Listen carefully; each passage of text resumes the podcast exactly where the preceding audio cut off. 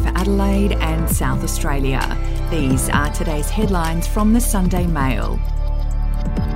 Patients are waiting years with painful, debilitating conditions to see public hospital specialists, then face a separate long queue if they need elective surgery. Latest quarterly data shows wait times just for an appointment are stretching beyond seven years for some conditions. Gastroenterology, urology, orthopedics, plastic surgery, ear, nose and throat and ophthalmology are among specialties where the maximum wait for an appointment at most hospitals for routine and non-urgent patients stretches beyond four years. If you would like to read more on that story today, you can take out a subscription to The Advertiser at advertiser dot com dot a u or download the app at your app store. The road network ravaged by River Murray floodwaters is unlikely to be fully repaired for at least twelve months, says former Infrastructure and Transport Department Chief Rod Hook. The extent of the damage would not be fully known until water levels receded sufficiently in another month or two, Mister Hook said in an interview with the Sunday Mail. But extensive works to repair roads would take about a year, he said, and two years if bridges and culverts had had to be redesigned and rebuilt. We'll be back after this. News doesn't have to be boring. The Brits have given Prince Harry a new nickname after yet another tell-all interview. Oh God, is it the Ginger Whinger?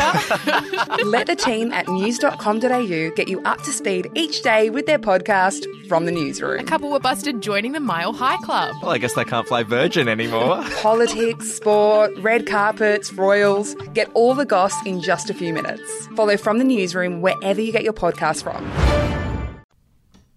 Port Lincoln is now the undisputed shark diving capital of the world after the Mexican government and hungry killer whales shut down its two main rivals. Guadalupe Island, two hundred fifty kilometres off the coast of Baja, California, carries a reputation for huge sharks and crystal clear water and in recent years has been a go-to destination for divers. However, it's all come to a grinding halt with Mexican authorities banning live aboard tours in the area. And in sport, harness racing enthusiasts are in uproar over plans to sell large parts of the state's main trots facility for development.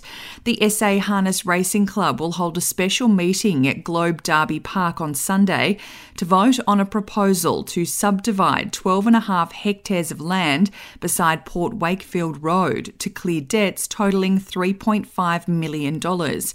The money is owed to a Queensland developer, Kevin Seymour, who lent the club three point five million dollars in twenty twenty to save it from the threat of voluntary administration following years of poor financial management.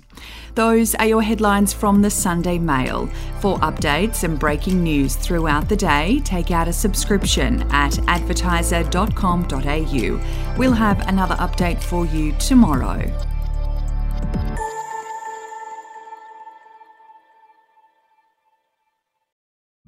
The podcast Faith on Trial looks into Hillsong, both in Australia and the U S, and takes both the listener and hosts on unexpected twists and turns in the story of Brian Houston and the singing preachers. There are two incidents involving Pastor Brian. The Australian journalists uncovered a litany of alleged criminal behavior in the megachurch. Financial gifts were being given to the leaders of the church. Listen to Faith on Trial Hillsong ad-free on CrimeX Plus on Apple Podcasts today or wherever you get your podcasts.